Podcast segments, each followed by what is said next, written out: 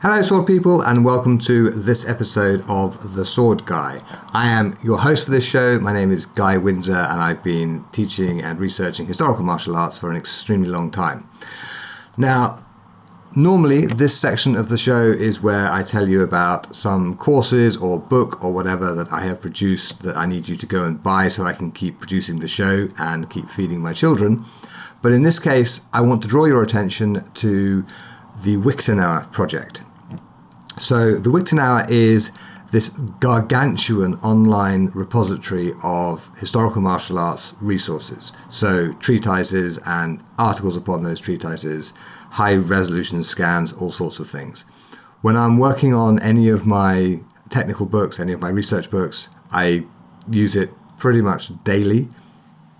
And it is a simply monumental undertaking. The person responsible for it is Michael Chidester and he is actually on episode 21 of this very show. He recently started a Patreon account at patreon.com forward slash Michael Chidester, which is M I C H A E L C H I D E S T E R. And I would heartily recommend, I would plead with you that you go and you support Michael because he is using the money to make historical martial arts a much more viable proposition for everybody on the planet. It's a fantastic free resource. It is okay. If the internet was on fire and I could only save one historical martial arts resource, it would be the Wiktenauer. No question. All of my stuff could go burn because the Wiktenauer is where we have this glorious library and repository of sources and scholarship upon those sources. So, please, if you feel like supporting historical martial arts, go along to patreon.com forward slash Michael Chidester and be as generous as you can. Thank you. Now, on with the show. Hello, sword people. This is Guy Windsor, also known as the Sword Guy, and I'm here today with Craig Johnson, who is a sword maker uh, who runs Arms and Armor, which is one of my favorite suppliers of swords, and that's arms, A-R-M, A-R-M-S hyphen N hyphen armor, A-R-M-O-R dot com. And he is also, lucky bugger, secretary of the Oakeshott Institute, which means he has legendary sword collectors Ewart Oakeshott's entire collection to play with. And in fact, probably half of the experiences I've had of holding original swords can be laid at Craig's feet because he was there with a great big bag of the things and he let us play. So, without further ado, Craig, welcome to the show. Thanks for having me. Right, it's lovely to see you again. So, just to orient everyone, whereabouts are you? Ah, Minneapolis, Minnesota, hub of the sword world. USA, yeah. Uh, um, yeah, a little cold today, but uh, you know we're doing okay. Excellent. And now your day job is something of a kind of dream or an aspiration for many people, some of whom listen to the show. Um, so you make swords all day. Is that correct? Uh, I try to. Yep. Uh, okay. I got a shop of about seven people, and Mm-hmm. Uh, you know, we launched a brand new website about a year ago, so uh, much more of my day sometimes gets wrapped up in, you know, admin med- administration and paying attention to social media and things like that than I used to. Um, I, I prefer making swords all day. so okay, so how how did that come about? I mean, how does one become a professional maker of swords? Whoa. Uh, well, how did you do it? Uh, okay. a, a firm commitment to the ideal that I had a liberal arts education and thought I could make money doing anything. Um, right.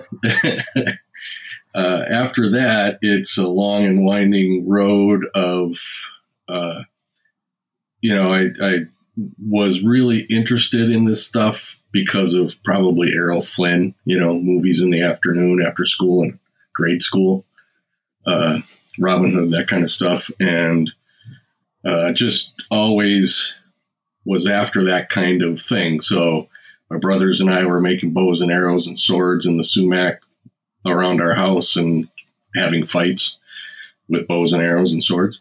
And um, he always paid attention to that kind of history and studied it. Uh, went through college and came out with a social studies, history, political science degree, and was trying to find a job teaching in schools.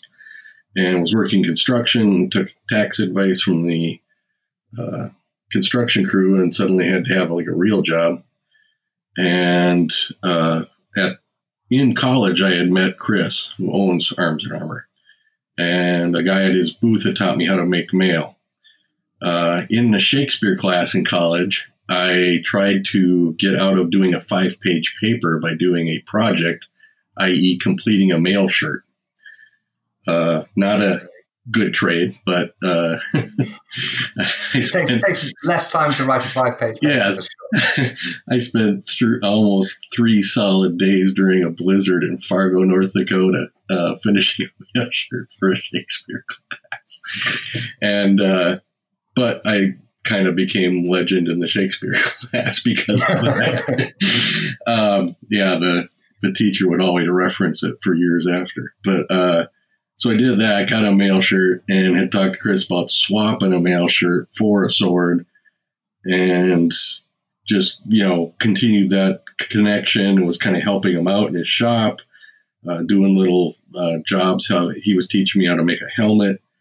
Um, I went into his place the next day and he had just got off the phone with uh, Hank Reinhardt at Atlanta Cutlery and they had uh, just signed uh, for the first order where we were supplying some of Atlanta Cutlery's impact weapons. And I asked for a job, and he said, "You want a job?" Before I could ask, so that's wow. that's how I started. And you know, from there, started making armor, started making weapons, swords. Uh, you know, we got into we were doing the Renaissance fairs as a as a venue to sell and Chris had got into those doing the Joust Act, and we started doing a Joust Act at Minnesota. So some of my first combat experiences were fully armored on horse combat um, wow. back in the 80s. So, yeah. back before health and safety. Yeah, well, that, you know, our main target was hit him in the head. The helmets are good. We can't hurt each other. and the rest is history. So basically, Chris Poor taught you how to make swords. Would that be correct? Yeah, yeah. Well, we we've learned along the way a great yeah. deal. You know, uh, when we okay. first were making swords and stuff, um, was a um, you know we were making swords as we thought they were. Um, Chris had some access to certain original pieces, especially Asian stuff, because of his father, who was a professor of ancient Chinese bronzes. Um, Okay. But we, uh, you know, Chris as a as a uh, teenager or young man, even uh, less than a teenager, got a gift from his dad of a Japanese armor, original. So wow. I know, but you know, we were always around artifacts and stuff, and uh, never thought that we knew what we were doing in a sense of we know exactly how this is done, but we're always trying to do it better. So we had an insight to um, a trip to England to do research, and we uh, had an invite to Ewart Oakeshott's house with a fellow. That fellow backed out of the um, trip right at the end, so Chris and I just went. Did, you know, went to all the places we were scheduled to go and just introduced ourselves and said, "Sorry, we're just showing up, but you know, this guy begged on us, and we still want to, you know, meet you." and that's where we met. You were uh, David Edge at the Wallace Collection. Uh, we met a, a, a, collector out in uh, almost into Wales who had one of the two swords that I consider my kind of you know golden swords or the you know the swords that I would love to have someday. Um, okay, what sword is that? Uh, this was a hand and a half, uh, thin single edged blade with a about an eight inch back tip edge on it and uh, kind of a roped guard with uh, side rings and a kind of squashed pincushion pommel very thin little grip on it. Um, but the blade was uh, inscribed uh, Siege of Rome 1580 or something like that. Um, you know, it was literally a Landsknecht sword that somebody had used in the defense or attack of Rome. And uh, yeah, it was, you know, when you get to sit there and sip whiskey and tea in front of a 13th century fireplace in their little cottage with that sword on your knee, that changes you genetically, I think. So, yeah, yes. you, you start losing thoughts of, I'm going to be successful monetarily doing this. And you just focus on this is cool. you know? yeah. well, that's, that's the thing. I mean, if there, if there is one one abiding thread to you know everything we've been doing for the last twenty years, is swords are cool, and there is no need for further explanation than that. That is a complete yep. justification for what we're doing. Yep. If that doesn't make sense with you, you don't get it. Exactly. um, so you met Ewart Oakeshott on this trip. Yeah, yeah, you were, um, and uh, just you know, one of the coolest human beings we ever met. Uh, became friends.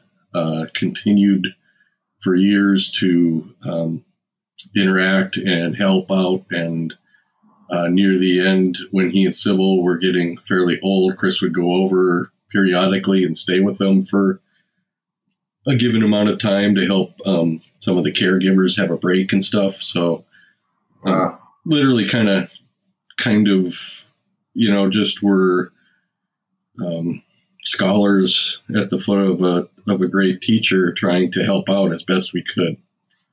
Um, and as his, you know, kind of life came to the end, they were trying to decide what to do with the collection, and he had certain ideas about how he wanted it to continue on. And we were striving to help him find some place that would do that, and uh, that was a difficult task. So, what were the ideas? Well, he didn't want it, um, you know, in, in a glass box someplace that no one could ever touch he he thought they were objects that were you know in his care for just a while and that they should go again to uh, be able to be uh, used and um, to educate to teach people about the past and what they were as objects and to understand them. I mean if you know that when you pick up a really old sword you you start to understand in ways that you can't unless you have that physical experience how refined a three and a half foot steel fillet knife can be. Um, right. They are created yes, with an objective and a knowledge that we don't have. You know, these are lethal weapons. And so there's not many people out there with that kind of experiential understanding of the object as they had. And so we have to let those pieces teach us, you know. And he was very much of that idea. So he wanted it as kept together as a collection if possible because he wanted it to be used as a way to understand his typology. Because see, these are some of the swords that helped create it and then he wanted it to be used to give other people that experience. He didn't want it behind a glass wall that you couldn't touch. You know, in only yeah, very I, rare instances. I, have been at events where you've shown up with two enormous boxes, absolutely crammed with swords dating back.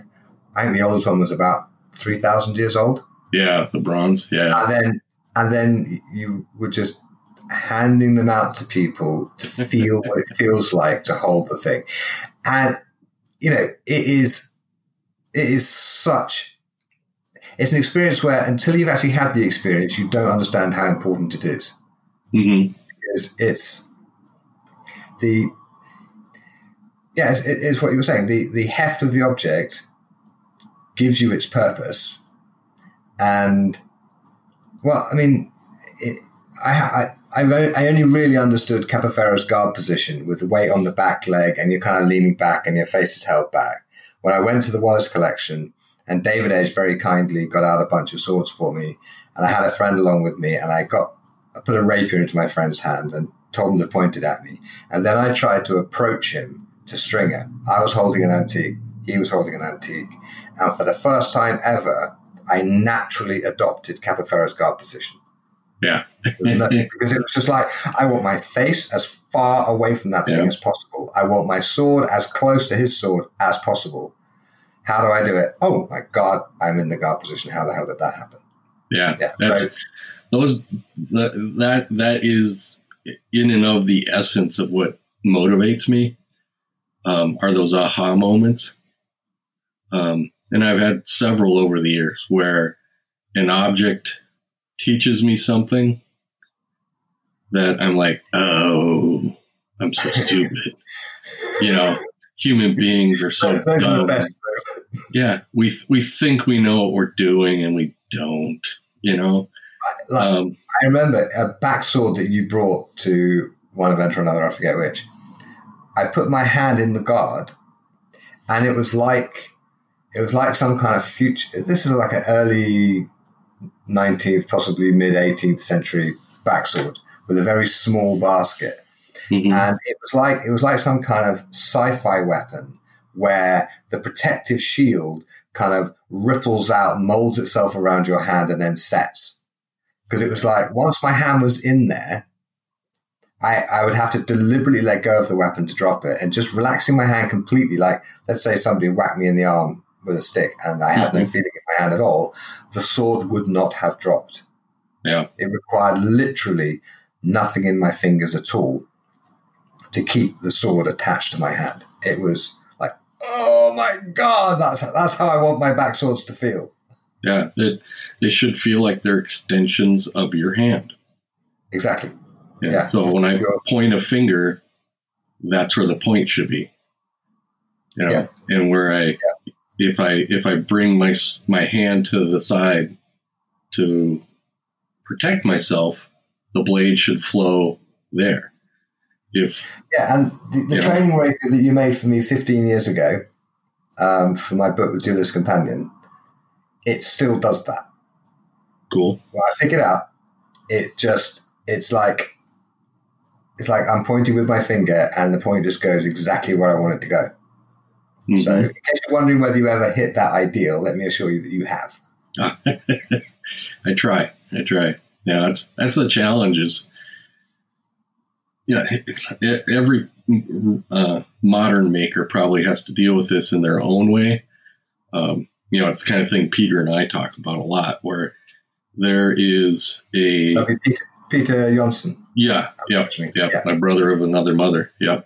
Right. Um, do you build to the ideal of the original? Do you build to the exactness of the original? Or do you build to what the customer is asking for, which you realize is not anywhere close to the original? you know, and, uh, you know, that's, that's a, a, uh, a choice so you, you have to make, you know. What do you do? Yeah. Well, I, I always advocate for they knew what they were doing way better than we did. Um, so, you know, using their examples is probably the best choice because they understood it on a level we will never. And I, this is a, this is something you, you run into quite a bit doing reproduction and training weapons, especially is there's that golden moment um, where you have been training with swords for three to eight months and you have a, maybe an epiphanal moment or a, an idea tinks in your back of your brain and suddenly you feel like you've got an insight on swordplay that no one has ever had before.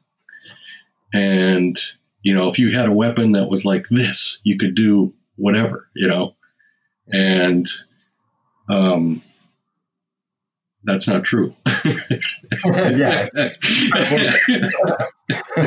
you know, um, if you know what you're doing, any any any sword will work just fine. Yeah. Um, you know, human beings have been doing this for thousands and thousands of years. And when they were making them back then, it was the Einsteins and the Elon Musks that were doing weapons, armor, and that kind of stuff. And trying to take the physical materials and create something beyond the edge of the doable. Um, so your insight as a new sword fighter is great for you and that's that's that's a motivational thing you know but we have to understand that anything we think of has been thought of probably about eight times before at least and sure. tried and abandoned you know if although although um, we have much better quality steel and we have much finer tolerances in manufacture and what have you. So, um, would old swords actually be better than a sword that's being made now? Uh, it depends on what you're defining as better. You know, okay. uh, material wise, yes.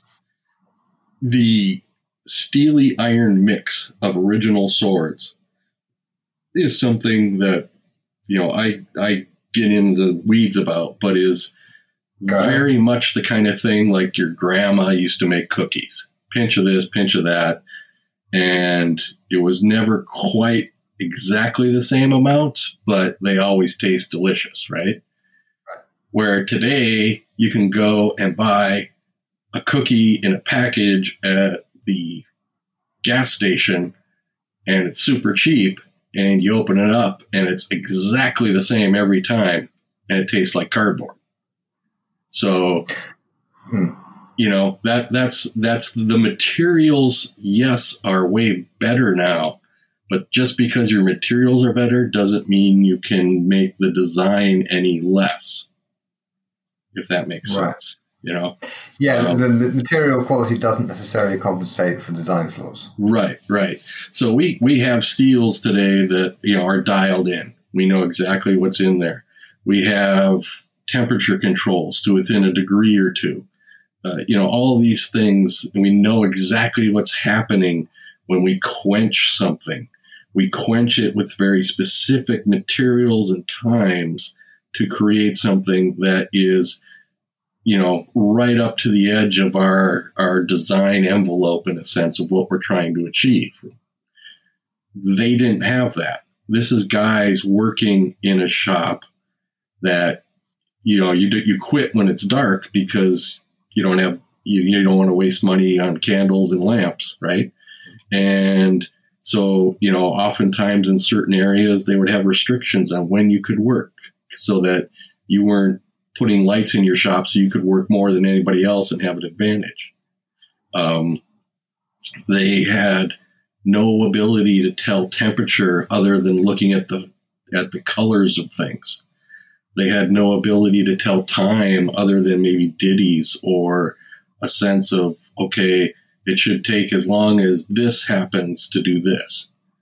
Um, and, you know, quenching, they are striving to imbue attributes into the material with the quenchants they use, which they had like a recipe book for in some cases.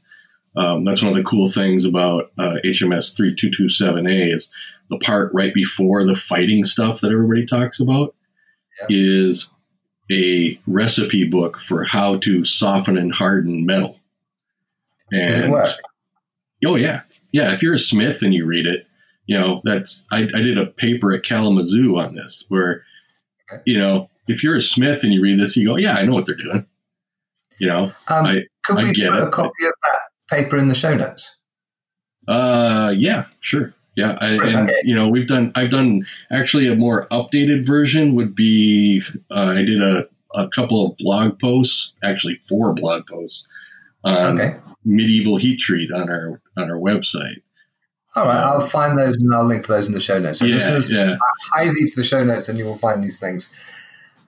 Yeah, because that's a um, it, it opens up the medieval mind. You know, if if there was one thing I could give people that are trying to do these kind of things, it's like getting a sense of the medieval mind helps you to understand how these things are laid out and processing in their heads, you know, and it'll it'll change your perspective on how all of these things uh, relate to you, if that makes sense. Um, sure. You know, they they thought of heat treatment as okay, I'm going to make this material and I'm going to dip it into a solution with this, this, and this in it.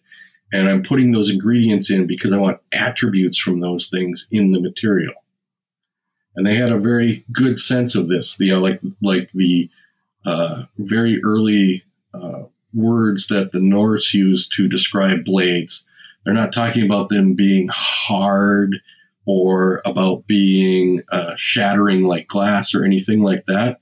They talk about them being tough and ropey and um, you know having having a tenacity of strength in a sense which indicates that while they knew about flexing and all these things they also appreciated a blade that wasn't going to break on you um, the, one of the yeah. best examples of that is uh, one of the things from 327A is they talk about um, taking a uh, blood serum, you know, where they let everything settle and they take the material, the liquid of, of blood, you put it on a feather, and when you're tempering a blade, you run the feather down the edge of the blade when it's hot, and you're listening for a particular sound, and the sound they describe is.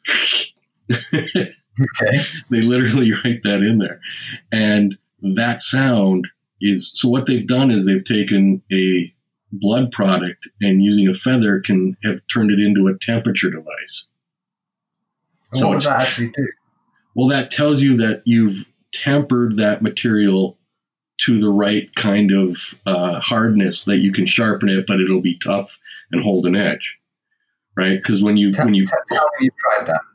Okay. When you quench something, right? So when you initially are hardening a material, you quench it and you get it. And today, we almost everybody does a full hard quench, and then you temper it. You reheat it, but only up into you know a, a certain level that's going to be somewhere between like 800 and 1400 degrees or 1200 not not 14 that'd be too hot but um but it'd be you're so you're you're loosening some of the hardness in the material. Is it, sorry, is this 1200 degrees Fahrenheit or centigrade?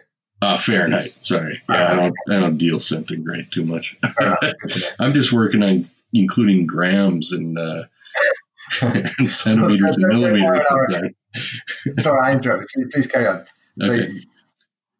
Uh, yeah. So this, um, so the quench you know hardens it and then the temper you reheat it but not as hot so that it loosens the the stiffness that you've created with the quench. Now in the middle ages they did mostly interrupt quenches uh, or what they call slack quenches where you dip it but you only dip it quickly and then you pull it back out after a certain you know couple of seconds at most and the internal heat that's still in the piece is what does the tempering to the hardened edges.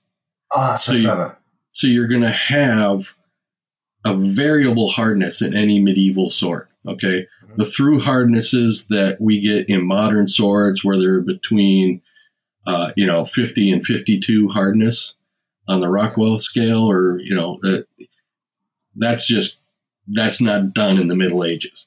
Okay, that's just not. If your sword is like that, it's not replicating a medieval sword right? right?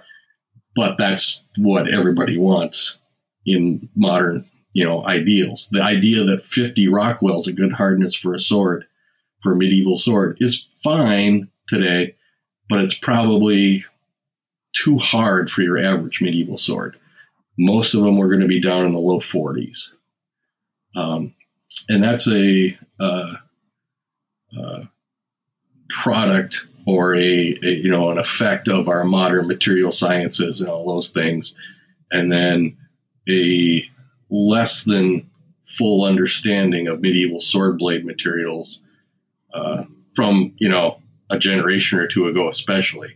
Nowadays, we have much more information on that. Um, you know, uh, people like Williams, uh, Dr. Williams, who have, you know, been publishing works on this for a while. And you got people like Fabrice doing great research and Peter. You, you know, we start to understand that's, these. Fabrice Cognot, yes. Yeah, yeah, We start to understand these things in ways that um, allow us to appreciate their work even more, but realize that sometimes our modern pursuit of this kind of, um, you know, uh, ideal perfectness is just something that isn't there in the medieval ideal, you know Sure. uh, symmetry. You know, they, they they they they would do symmetrical, but it wasn't like their main objective. And so sometimes you will see a guard on an arm that's you know a quarter inch longer on one side than the other, or you'll see you know a style of decoration on one side of a sword and a different style on the other side of it. Um, and you know maybe they were done at different times, or you know you'll see weapons that have a you know decided lean or lopsidedness to them. And you know some of that's probably from use. Other times it's like you know they didn't get wrapped up in that. Or in the case of something like you see these a lot of the discussions of norse swords with the cocked pommels. Um, it's probably a process of either uh, intention you know, that they decided, hey, this works a little better if it's cocked, or because of the materials, because those tangs are all going to be soft iron. It's a, an effect of if you use the sword, that happens. Okay. Okay, because those uh, iron is a really soft, ductile material. If there's no carbon in it, you can't kind of work harden iron. Yep. So, um, you know, with the the minimal amount of material that's in a tang, anybody could take their hands, grab the blade or the guard and the pommel, and give it a little twist with their hands. You don't need a hammer or you don't need a a uh, armor to do that. Um, I would guess that a lot of them happen just from use. That the torques of your hand moving that material, because you know how much force you can create Sure. with with a three foot sword, right? Yeah, It- I had this discussion with um, Roland Warzecha, and he, he was an earlier guest on this podcast, and Yep.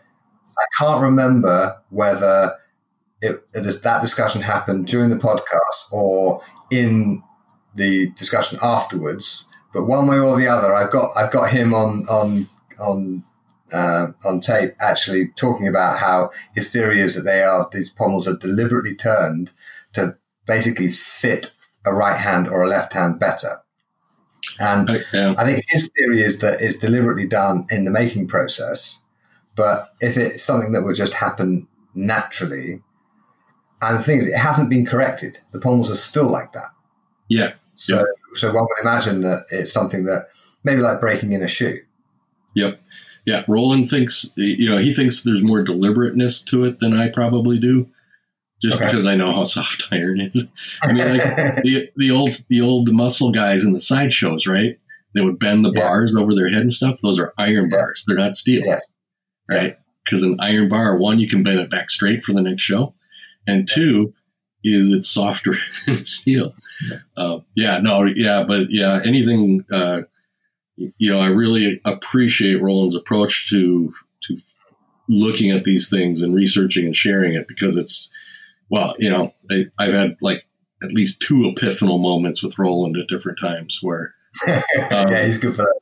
yeah, I was uh, one of the best was that uh, we were down at um, Western Martial Arts Workshop, and I was in the tent, and I'd been talking to somebody earlier in the day about something, and there's this thing I call the um, uh, active rotational point on a sword, Right. um, where because you are gripping a sword in variable ways during its use, and because of the design of swords in how the all the components that you put into it interact with themselves as an object the spot the sword wants to rotate around itself in front of you in a fight changes Sure. and moves up and down the blade and you can. Yeah, I'm actually, I'm actually, teaching a class on that okay, in terms of cool. its practical applications um, yeah. on, on, Sunday evening. Yeah, and, and it's unfortunately only months and a couple of months ago by the time people are listening to this, but it's just funny coincidence that you mention it now, and I'm teaching about it this week. Yeah, and it's you know, and it's something that I had you know evolved thinking about swords over time, and I called it this you know active rotational point. And I was explaining it to somebody in the tent when I was trying to sell them a sword, and then Roland comes running over, you know, mm-hmm. a couple hours later. he's like, "Hey, you were telling this guy," and it, he's like, "Yes, yes," you know, and it, you know, it, it's one of those things where people accuse us of having cabals because suddenly somebody says something and somebody goes, "Oh yeah," and you know, you're down a rabbit hole, and you can just see people around you going, oh my god what are they talking about? And but the two people talking are like completely in sync and no you know? It's the same thing that happens with me and peter when we sit down where you know yeah. oh a blade does it. Yeah yeah you know and it's like we lose people pretty quick. Yeah. In polite society anyway. Yeah but okay, this is not polite society. This is guy's podcast and everyone listening is mad about swords so um, yeah, that's yeah. Those are I love those moments, man. Oh, that's it makes it all worth it. Absolutely. So, um, I imagine if if these medieval swords are heat treated, uh, but they're not heat treated all the way through um, the way modern swords are, and they're a lot softer, they're likely to take a lot more damage. Um, in certain areas, yep. Um, it, and it literally is the kind of thing where the few blades that have been mapped out for hardness over their kind of expanse mm-hmm.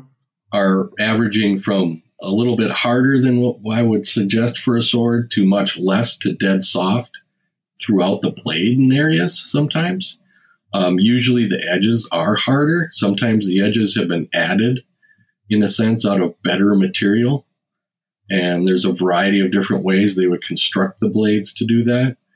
Um, so your edge retention at 50 Rockwell with a modern steel is probably a little bit better than you would see in a medieval blade, but not so much that it's probably going to, you know, that uh, we got a ways to go before we have to worry about that difference in our understanding of how these things happened. Um, but the ideas that kind of creep into modern thought on this are of this material material should last you know be be impervious to their use in a sense mm-hmm. um, you see this a lot with like wooden hafts for pole arms um, yeah which are entirely um, so they're, they're like they're like the refills in a pen yeah, yeah, and you know if you if you've got woodwork, yeah, to me, right, the, yeah. all wood parts are inherently you know exchangeable. Right, and you and you have the difference between a sapling grown to be a haft in a cold environment in northern Europe in the Middle Ages with very tight grain growth, taken down and you know left as a as a um, circular grain structure through its length and then being mounted on a on some kind of a spear or on a uh, pole weapon. And then modern wood cut you know and you go for as tight a grain as you can but all the grains going front to back hopefully. Um, yeah. and you know you you you do what you can to make it as durable as that piece was in the middle ages but the one in the middle ages probably had a little more flex to it and you know, it's, it's, like making bows. Yeah, you have to get the grain. The back of a bow, the grain has to run from end to end unbroken for best results. Right. And so when I'm making like a poleaxe handle or a spear handle or whatever, that's basically what I'm trying to do. Even if I'm using modern wood, I'm trying right. to get contiguous grain from one end to the other. Yeah, and that's not easy. You know, yeah, it's you know, go out and find yourself an inch and a half by inch and a half square piece of wood with straight grain that doesn't, you know, go off one edge or the other. But that's the thing; it doesn't. You know, a poleaxe does not have to be dead straight. No, it doesn't. But if you're swinging it like a baseball bat with all the weight on the forward end and hitting a hard target that's locked down. You know, the physics of it are, you know, human beings can break just about anything with the physics being right. Sure. Um, what, what I mean is, is to me, is more important that the grain or the the wood fibers run from one end to the other, regardless of straightness, mm-hmm. so that when I do hit it, it has that flex and that that ability to absorb shock. Yep, exactly. Yeah, that's that's the trick. Um, so yeah, you must have seen some pretty horribly damaged swords in your time. what, what, what's the worst? Oh man. Uh, oh, let's see. Um, well, back in the day, uh, you know, most stage combat was done with rebated swords that were basically swords, but just rounded edges, right? Yep. And we got one back once from a show as a rental, and we actually sawed a two by four and a half with it. Wow! It looked like a saw when it came out of the box. Yeah. Um, I've gotten a Fecht spiel back for repair that um, literally the guard had been bent in a real good U shape backwards. Okay, just to put that in context, I have a Fechterspiel on the wall next to me right now that I bought from Arms and Armor in 2007, I think. And it's been my go-to standard training blunt longsword ever since. I don't know how many thousand times it's been hit with stuff, and it is in. Yeah, I filed off a few burrs and I've cleaned it probably less often than I should have, but it has stood up without any trouble whatsoever. Yeah, it's probably got about fifteen years in it. Yeah, you know, the only way I could make a guard look like that that I know of is you know stick it over the horn of the anvil and hit it with a three pound hammer. Maybe they maybe they kind of rested it on a rock and accidentally drove over it with a truck. Uh, well, no, it was a U shape back towards the pommel.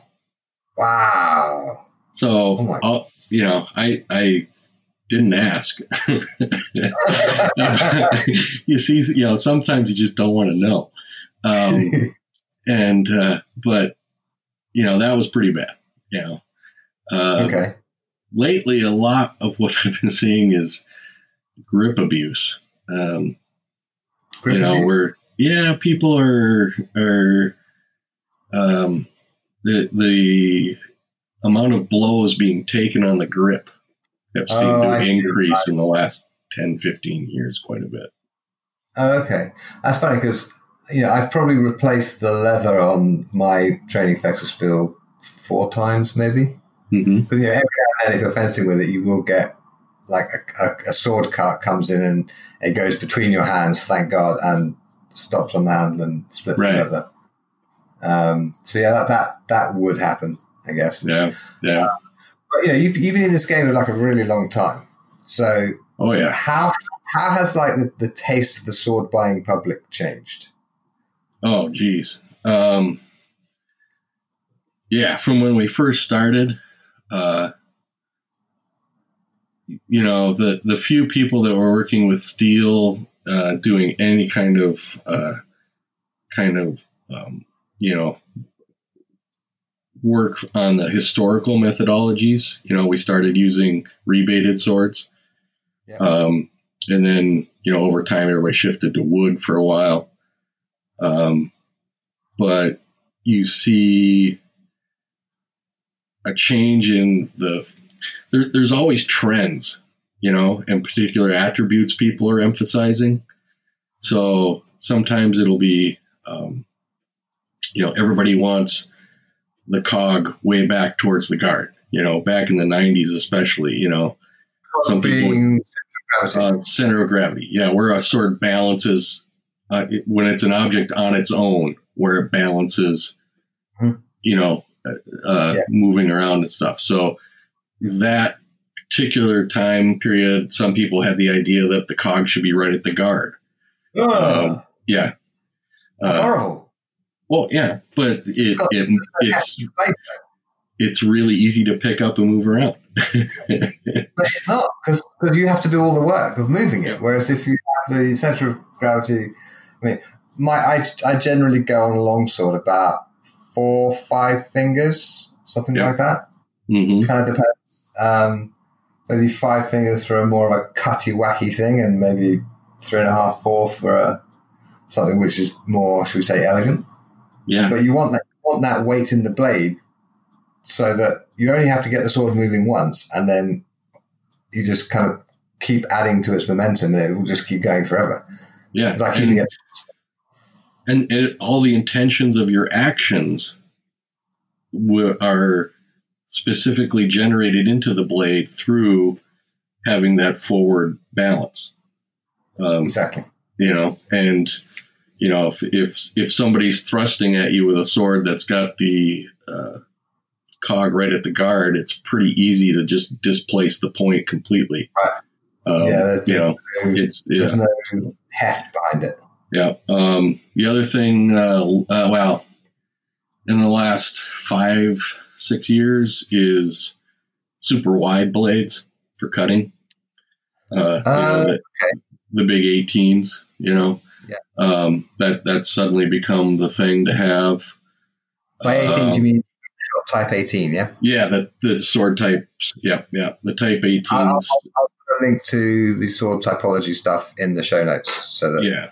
and out for me look that up. Yeah, the the 18s have always been popular, but the big wide ones um, mm-hmm. have, you know, as cutting has become a competitive thing at tournaments and such.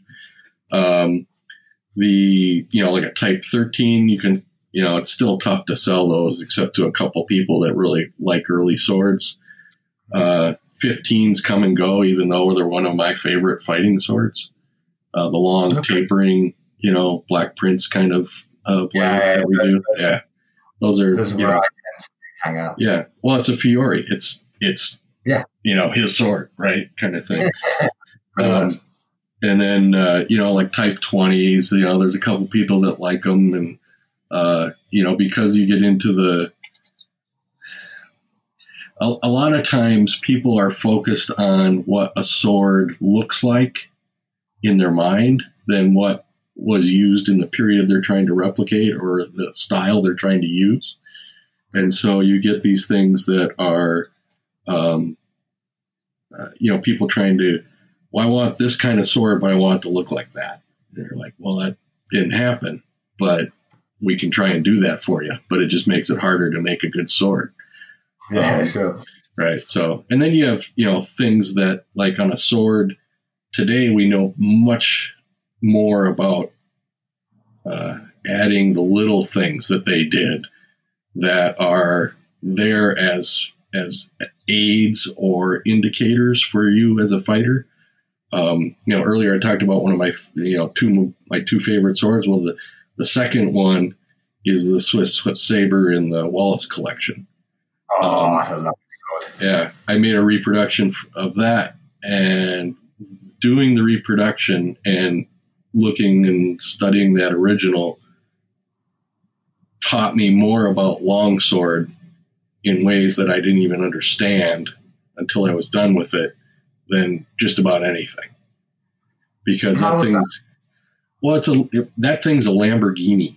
It's designed to be a a, a, a longsword um, on steroids uh, because you have all these attributes on there uh, that are specifically giving you tactile responses if you're holding the weapon in ways that you don't even think about what you're doing. So, um, let's see here. I, I want to explain this clearly because it's it's yeah, it's really interesting. Um, that particular sword has a slightly curved blade. So when you do a turn, you have a leverage, right? If if our blades are in death and I rotate my hand slightly, suddenly I've got more leverage than you do because of that curve the back edge of that sword has a has a straighter area up where the um, sharpened point is, and then steps down and has a long area that's lower and then steps back up before it gets to the hilt. Well, those are tactile indicators for am I in the vor, indes, or in the nach. Right? So when I've got you on the back edge of that sword, the instant your sword hits that lower point on the sword, right. I know that I'm stronger than you no matter what I do, right? But you don't have to go, am I in the am, am I in the strong point? You you've got the sword going tick and telling you, right? It's got a thumb ring. So the whole sword you can wind in all directions with two fingers in your thumb at most. Mm-hmm. Right? So that when I go to wind that sword, it really doesn't matter how hard of a grip I have on it because I can rotate it around fast with the, you know, it's the time of the fingers in a sense and the time of the hand or time of the arm or anything else. And because of that rotational point on the thumb, um, well, you you've used sabers with thumb rings, right?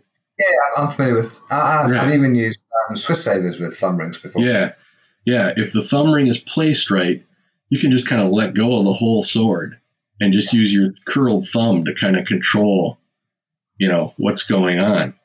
And so you've got the sword telling you when you're in those positions. The sword's moving with the actions of just a few fingers of your hand the grip is designed so that super thin secondary grip up above the, the midpoint there.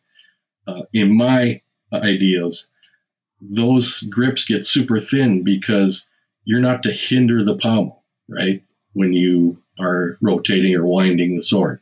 It's so that the sword can wind inside your backhand without any resistance.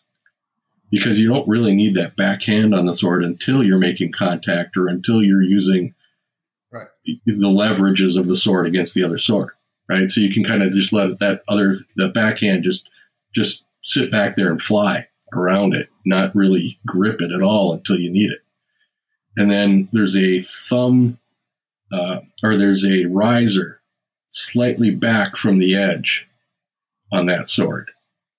Um, and this is one of the swords that taught me this, where um, these risers that you see the the ribs around in the midpoint usually, and then oftentimes at the at the fore point of the next to the guard on a grip, and then at the pommel.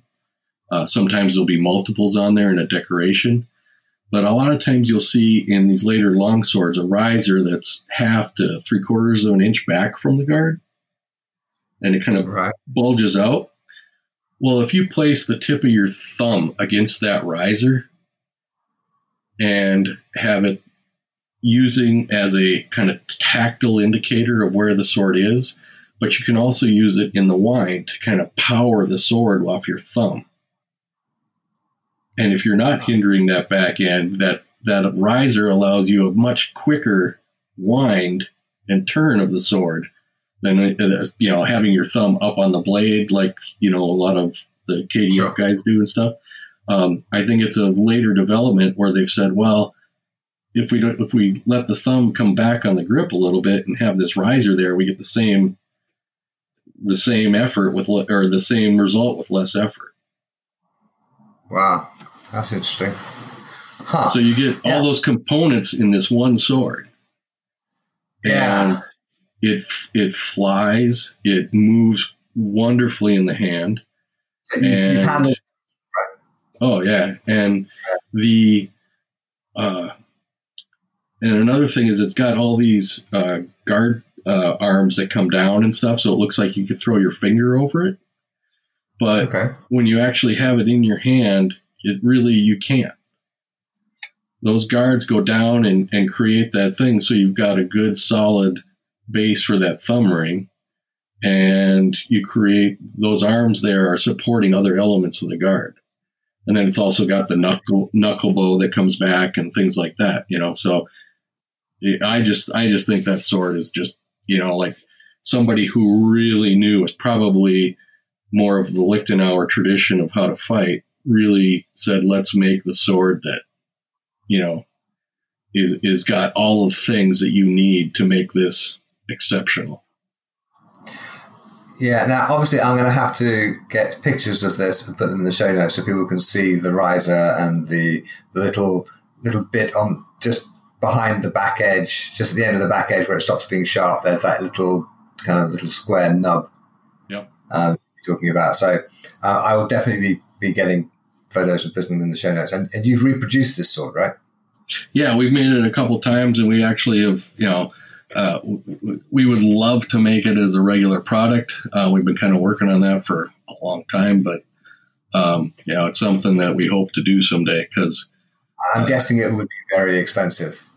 Yeah, there's a, there's a, lot of things getting all the components together. Um, you know, the blade's got a lot of dimensional dynamics, um, that kind of thing. So it, it it's not yeah, you, an easy sword to make, but man, you know, and and the thing bit me good too when I was making it, and I still love it. Yeah. So, yeah. it, it was one of those ones where I was, you know, wiping the blade off, and it yeah. sliced into my thumb, and I didn't even feel it. So I only oh. noticed it when I went to lift my hand, and the sword came with it because it was so embedded in my thumb. so. Yes, but but but yeah, you want a sword with a bit of bite to it, a bit yeah. of character, yeah. a bit yeah. of, um, well, that's it respect, it will eat you. Yeah, that's another thing that's changed a lot since the early days. Is you know, there's a variety of sharpness, and you know what people are after for sharpness is something that changes relatively regularly. I imagine, like for tatami cutting, you want it just as sharp as it can be got. Oh yeah, but, you know if you're if you're trying to slice something, but um, for I mean, I use I use sharp swords for basically three things: either for solo drills, uh, for cutting targets like tatami or whatever, and for pair drills, sharp against sharp. And I have three mm. different swords, three different jobs, because the you know the, the, the cutter is a gorgeous Damascus bladed thing that JT Palikko made me. Oh my lord, that thing is a lightsaber. Um, I've got. Um, it's actually. Oh, oh my god! I'm so sorry, Craig. It is an Albion sword, which is my usual solo drill sword, because basically what happened was one of my students had it and they didn't need it anymore, and so we did a trade or whatever, and I ended up with it. Um, it's, it's, a lovely sword. Nothing against Albion. No, um, they, they make great swords, man. Um, and then I have um, a few. Well, actually, you know, my my these days my go to uh, for sharp on sharp training is these machetes that you can buy. If you buy like a dozen of them, you can get them for about four dollars each. Yeah. They're totally disposable. You can sharpen them up a bit, regrind them a bit to whatever shape you want, and then you can do sharp and sharp drills, and it costs nothing. And they they basically they wear out um, oh, yeah. So, but you were saying you, pe- people's desires for sharpness change over time. So what what? Well, why would anybody a sword? Well, you you have people that are, um, you know, do they are they going to do tatami cutting? You know, we when people order swords, you know, they're like, "Well, and I want it extra sharp." And I said, "Like for tatami cutting?" And they're like, "Yes, okay." We call that sneaky snack in the shop. Um, okay you know, if they want a sharp sword like a medieval sword, I'm not going to take it that sharp because you are looking, when you look at the originals, they really do not seem to have those kind of tatami esque edges. They come sharp, they'll slice you, but in a lot of ways, you know, a, a especially like a long sword is going to use thrusting and the impact of the cut as part of its its uh, interaction with you.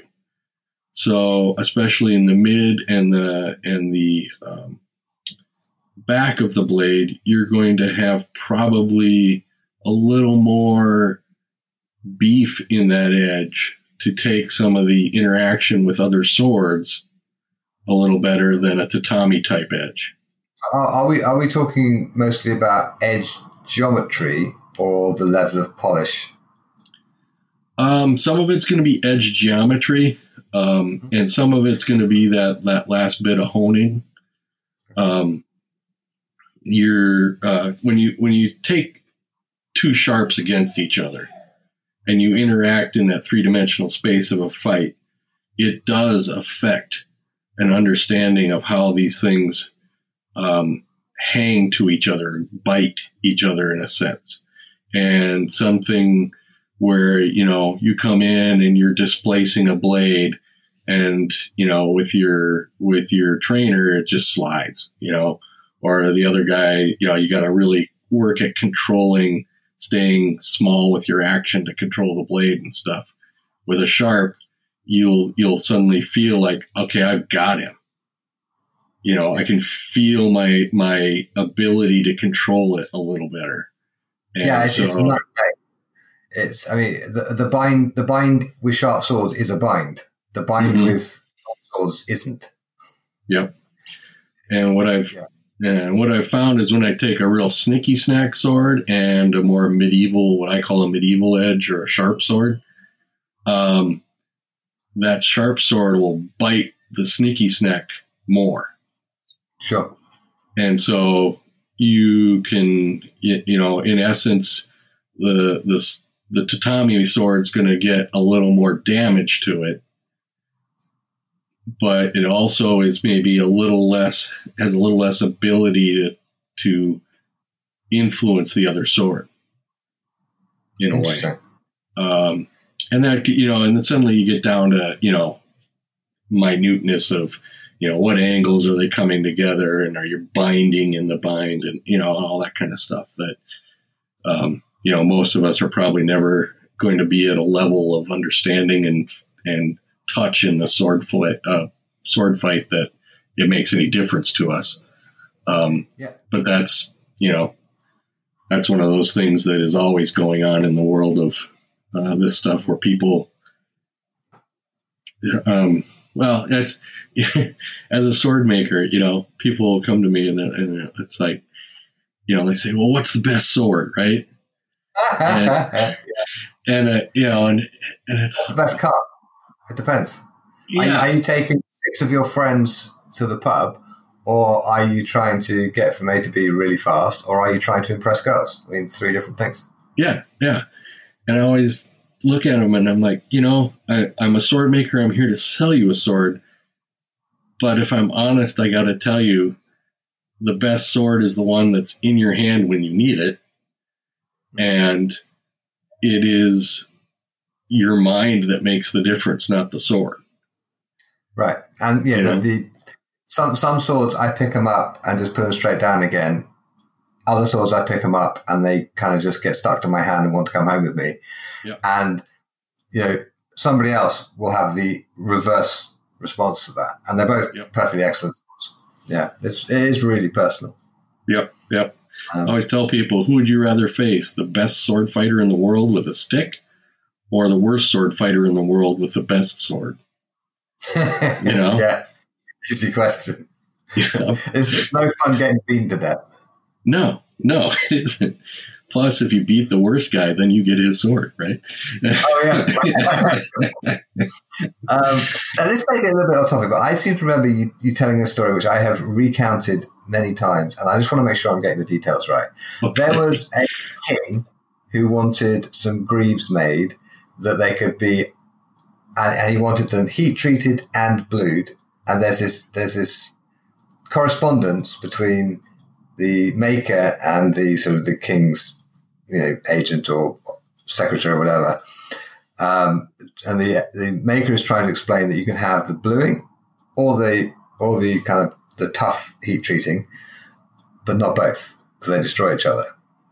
Does that ring a bell with you? Yep, yep. It was. Uh, I think it was a Habsburg, one of the one of the ones of the King of Spain, and his secretary is writing to a German armor, and he's, if I remember correctly, maybe Nuremberg, but he's, um, you know, saying yes, the king does want the bluing and the gilding and the heat treat on the armor. And the guy writes back saying, well, we can do the heat treat or we can do the bluing and the gilding, but you can't make the armor hard and then fire it again to put on the gilding and the bluing and all that stuff. And the guy writes back saying, yes, he would like all three. you know, and that's, you know, that's where you just up the price and do it anyway because you know the king isn't going to be out there using it and so charge him for it. and then heat treating. Yeah. And then heat treating would have been destroyed by the bluing and the gilding, but it wouldn't matter because, and also, you know, if the armor fails catastrophically, the king is in no position to complain. Right, exactly. You know, so yeah, that's you know the customer expectations is you know a good part of my job sometimes.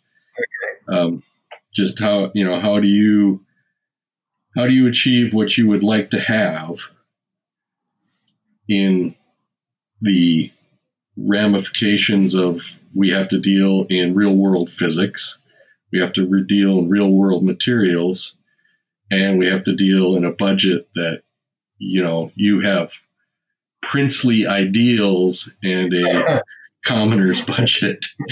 yeah, that, that, that, that is that is definitely an issue. Um, yeah. I, mean, I used to work as a cabinet maker, and I, I remember there were some clients who were like, "Okay, this is my budget, and I need this to happen. Um, does that work?" And there are others who are like, well, I'd like you to do this and this and this and this and this and this. And what you're looking at is weeks and weeks and weeks of work. And then when you explain how much that's going to cost, they look at you like you've just grown an extra head. Like, what? Yeah. They have no idea what they're actually asking for. Um, so, is there anything you wish that most historical martial arts practitioners understood about sword making? Oh, man. Uh, Yeah. Well, here's your chance. Most listeners, tell them, you um, tell them, tell them. Yeah. Uh, you know that the really um, try to understand the arts as they are depicted in your training from the historical uh, uh, descriptions. Um, there is a huge amount of human existence that went into developing and practicing and uh, in, in, a sense trying to perfect those arts in their time when they were used when these guys were aware of all of the negatives and positives of what they had. And today, sometimes um, we get into this modern mindset of, I want it to be perfect, or I want this um, thing that the tool becomes the focus as opposed to the art.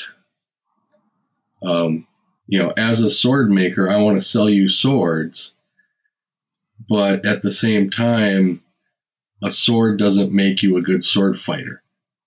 Sure. And so understanding that, you know, if they did things in a certain way, that's probably the best way at that time you could figure it out.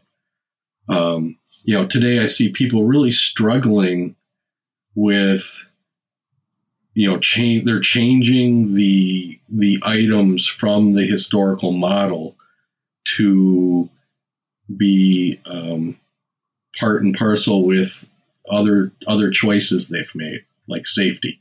And i'm not advocating not being safe with something but if your gauntlets are so large that you have to extend your grip a couple inches to make the sword usable in the way you were you know your the art you're using then you're altering it. And so don't get hung up on doing it that way with this with this product because you know you're trying to you're trying to put a round hole in or a square peg in a round hole. Um, you know, got we had a blog post about this about gauntlet size and stuff, and so we got you know an original gauntlet made out of metal laying next to a modern protective. It's hot. Yeah. Oh, it's it's huge, right? Like, yeah. This, the yeah. a steel one is usually it's it's like you, you think my fingers are fatter than that when you look at the the gauntlet. Yeah, but it's it's just there to protect you when you haven't done the art correctly. That's that's one of the things a lot of people in armor don't or that want to do armor fighting don't realize. Sorry about that. Have an awesome ringtone, sir. um, the, yeah, okay. the, uh, yeah, the um, the art or the uh, armor is not designed to make you impervious. The armor is not designed to make you impervious. Yeah. But is designed for when your defensive actions in the fight have not been successful. Right. And so armor was never designed to be like, okay, I'm going to, you know, load up and be a tank and just power through people. Um, that's kind of a modern idea of, of armored combat where in the period and in the style and construction of the original armors, we can see it's, it's light it's designed to be there that if you get a hand hit, this will protect you, but it's not designed to be able to take somebody pounding on your hand with a pole axe for a week. Um, so that's a that's a distinctly different objective, if that makes sure. sense. Yeah. Yeah. Yeah. Okay. Yeah, that's a lot to think about. So, um, just I, there are a couple of questions that I, no, I normally conclude a these interviews with, and I'm going to change them a little bit because okay. it's you. Um, so, so I, you, you spent the last very long time making swords and building a business to basically to. I'm, I'm getting the feeling that the business exists to enable the sword making. It's so, oh. so you can afford swords all day. Yeah, I mean, it beats having a real job as long as the checks don't bounce. Um, exactly. So, so um, what is the best idea? I mean, the best idea you've had that you acted on probably was, you know, getting into sword making. But what is the best idea you had that you've not acted on? Oh, oof, man. Um, I, you know, I think one of the things that I always really thought would be a valuable thing for the study of all things medieval would be some kind of uh, of collection or of, of focus. Well, Keith, you, Keith Alderson, Dr. Keith Alderson, you, you remember Keith? Yeah, yeah, yeah, yeah. You know, Germanicist, just you know, had several epiphanal moments with the guy over the years. Um, but when we were coming back from a Western martial arts workshop once, we thought, you know, if we could find a small one of these small college campuses closing up and turn it into kind of a, a research scholar center for craft and research and language and, and history of the Middle Ages, where you get the interaction of all the disciplines. Right. And you get people that are um, creating, uh, you know, research and studying not only how swords were made and the material uh, uh, materials used, but also the how the the pieces were used and how the um, brewing was done and how butchering was done and how all those components could come together because when you look at the you know like the recipes for the swords well they're talking about using buck's blood when it's in heat. Well you know then somebody's got to go out and get a buck when they're in heat you know and those kind of things. Yeah. and see what all of that stuff you know when when we do have descriptions from the past they're telling us what it was and they're not doing a huge amount of there's a super secret thing that we're not going to tell you but they do describe it in ways that the medieval mind has understood that maybe we don't because we're so affected by this idea of like well we know all this stuff You know, also, we, we have to reference. Yeah. Um, okay.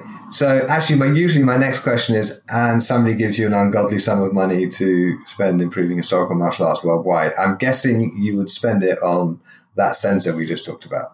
Oh, uh, yeah, if it was an ungodly amount, because that would take you know a million billion bucks. But um, you know, even if I had a, a, reasonable amount of money, you know, you know what I would probably do with a reasonable amount of money? I would probably try and fund research into the record, the legal records of the guilds and the merchants that we have surviving. Um, we keep we keep finding these tidbits, these things that enlighten us about how and what they were doing with their uh, industry and their ideas uh, from legal records. You know, people suing people, uh, people killing people. You know, I think there's probably a vast amount of information that would be pertinent to our understanding of combat and how armor and weapons were produced and made and and uh, used and uh, documented and all those things that we just don't get because nobody's you know trolling through 1560 Nuremberg who sued who for being you know somebody that shouldn't be kind of thing. So, in, in, the center of yours, there would actually be a legal scholar as well as. Oh, definitely, uh, definitely. yeah, that's that's fascinating. That's a that's a brilliant idea. Yeah, I, yeah. the problem is everyone I ask that question has such a good idea. I always end up saying, you know what? If I had the money, I'd give it to you. And sadly, I don't. Yeah, I, I, yeah. I spent I spent you know, I spent the last twenty years swinging swords around rather than founding PayPal or yeah. Yeah. Yeah. Oh well. Never no, mind. we're all just we're all just waiting for that one sword student to win the lottery, right? yeah. Yeah. All right. Well, I think that's a wonderful note to finish on, Craig. Thank you very much indeed for talking to me today. Oh, thanks for having me, man. It's uh you know, we should do this more often with pints. Thanks for listening. I hope you enjoyed my conversation today with Craig Johnson.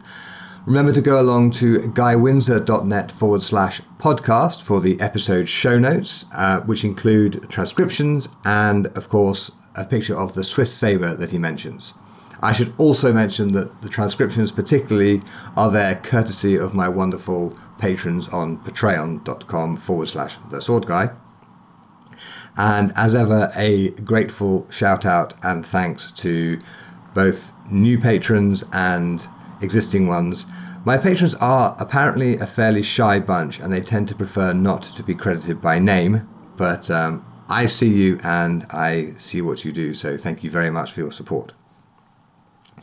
Let me also please remind you that if you could go along to patreon.com forward slash Michael Chidester and support the incredible Wiktenauer project, that would be that would be extremely helpful. Tune in next week when I'll be talking to Beth Hammer, who is an artist and an extraordinary artist at that. I have seen much of her work and it is a delight. Well, some of it is a delight and some of it is rather challenging, and that's what good art is supposed to be like. So, the reason she's on the show is because not only is she an artist, she's also a fairly high level armored combatant in the Battle of the Nations uh, scene. To be honest, I don't know a great deal about Battle of the Nations, which is one of the reasons why I have got Beth onto the show to tell us about it, and we have a fascinating conversation, which includes things like throwing th- throwing people through fences. If that sounds like your sort of thing, make sure you tune in next week.